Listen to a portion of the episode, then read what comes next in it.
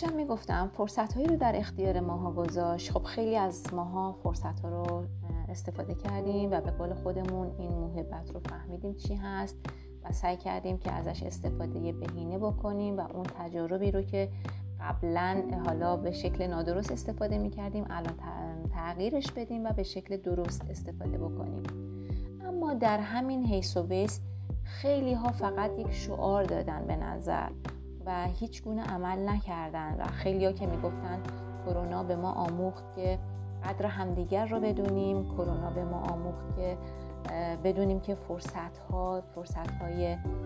طلایی هستن و نباید اونها رو از دست بدیم. ظاهرا این روند یک روندی داره براشون میشه که شکل عادی سازی داره به خودش می‌گیره و داره یک روال براشون میشه و سعی نکردن که روی اون مسائل و مشکلاتی که از قبل داشتن فکر بکنن کار بکنن مهارت آموزی بکنن و به اصطلاح تاباوریشون رو بالا ببرن تا بتونن این چالش رو به خوبی خوب پشت سر بذارن با ما باشین. من در پادکست بعدی بهتون میگم که تمام موانعی که باعث میشه که ما نتونیم فرصت ها رو در واقع تبدیل بکنیم به یک موقعیت خوب. چیا هستن و چطور میشه که ما اونها رو از دست